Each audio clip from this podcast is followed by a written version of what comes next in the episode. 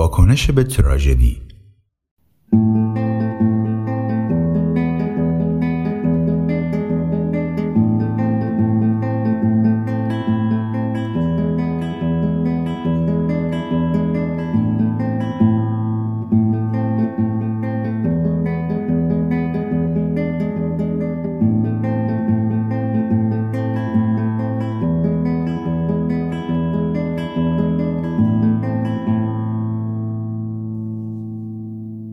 ولی بعضی رخدادها خیلی وحشتناک و شدیدن. خیلی از آدمها می‌تونن در مورد مشکلات مربوط به محیط کار مسئولیت پذیر بشن. یا وقتی به جای بازی کردن با بچه ها ساعت ها پای تلویزیون میشینن به رفتارشون فکر کنن و به مسئولیت پذیری سلامی دوباره بدن.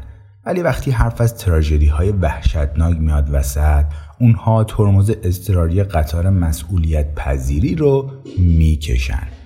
و وقتی نگه داشت پیاده میشن. بعضی چیزا زیادی برشون دردناکه و نمی‌تونن مسئولیتش رو بپذیرن. ولی بهش فکر کن شدت رخداد حقیقت ذاتی ماجرا رو تغییر نمیده. اگه یک موتوری وسط خیابون کیف شما رو بزنه خب قطعا تقصیر شما نبوده. هیچکس دوست نداره در همچین شرایطی قرار بگیره. ولی درست مثل بچه ای که دم در خونتون گذاشته بودن فورا مسئولیت این وضعیت مرگ و زندگی بر شما نازل میشه آیا باهاشون دعوا می‌کنید؟ دچار حمله عصبی میشید؟ خشکتون می‌زنه؟ به پلیس میگید؟ سعی می‌کنید فراموشش کنید و وانمود کنید هیچ اتفاقی نیفتاده؟ همه اینها انتخاب ها و واکنش هایی که شما مسئول انتخابش هستید شما خف شدن رو انتخاب نکردین ولی با این وجود مسئولیت شماست که پیامدهای عاطفی و روانی و قانونی این تجربه رو مدیریت کنید. در سال 2008 طالبان کنترل دریای سواد یکی از نقاط دورافتاده شمال شرقی پاکستان رو در دست گرفت. اونها خیلی زود قوانین افرادگرای اسلامی رو تحمیل کردند. تلویزیون ممنوع، فیلم ممنوع. هیچ خانمی بدون همراه مرد نباید بیرون باشه. هیچ دختری نباید بره مدرسه. در سال 2009 یک دختر 11 ساله پاکستانی به نام ملاله یوسفزاری شروع کرد به مقابله با این ممنوعیت تحصیلی. کماکان به مدرسه محلشون می‌رفت با وجود اینکه می‌دونست با این کار هم جان خودش و هم جان پدرش رو به خطر میندازه. حتی در شهرهای مجاور به کنفرانس ها هم می‌رفت. در اینترنت هم مقاله‌ای منتشر کرد تحت عنوان طالبان چطور جرأت می‌کنه حق تحصیل رو از من بگیره؟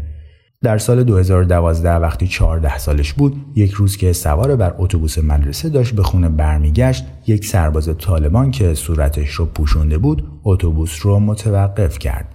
سوار شد و پرسید ملاله کدومتونه؟ یا به هم میگید یا همتون رو می‌کشم؟ ملاله خودش رو نشون داد یک انتخاب حیرت آور در نوع خودش و اون سرباز درست جلوی چشم همه سرنشین های اتوبوس یک گلوله توی سر ملاله خالی کرد. ملاله رفت تو کما و تقریبا تموم کرد. طالبان اعلام کرد که اگر ملاله از این حادثه جان سالم در ببره هم خودش و هم پدرش رو خواهد کشت.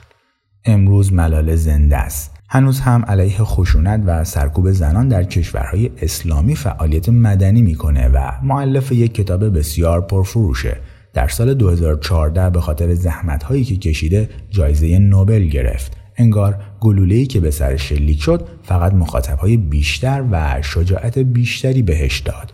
می‌تونست خیلی راحت بشینه و بگه من کاری نمی‌تونم بکنم یا انتخابی ندارم ولی اگه این کار رو می‌کرد به طرز متناقضی باز هم انتخاب خودش بود ولی برعکسش رو انتخاب کرد. چند سال پیش در مورد برخی موضوعات این کتاب توی وبلاگم نوشته بودم و یک نفر برام کامنت گذاشت. به هم گفت که سطحی و ناپختم و درک درستی از مشکلات زندگی و مسئولیت انسان ندارم. گفت که پسرش رو در یک تصادف رانندگی از دست داده.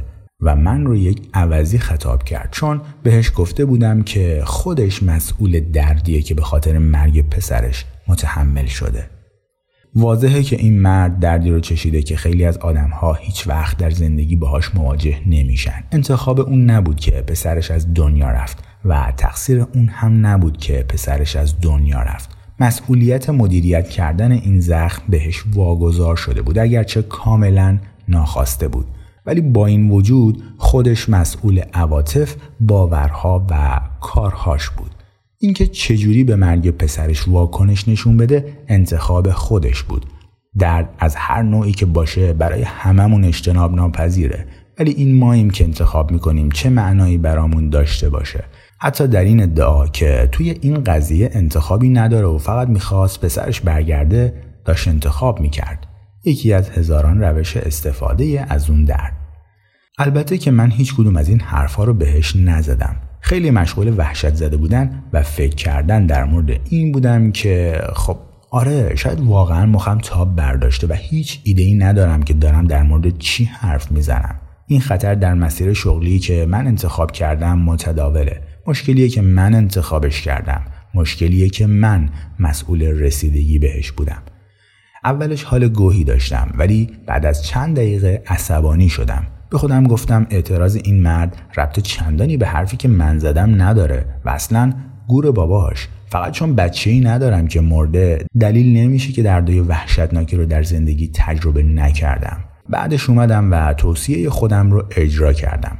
مشکلم رو انتخاب کردم.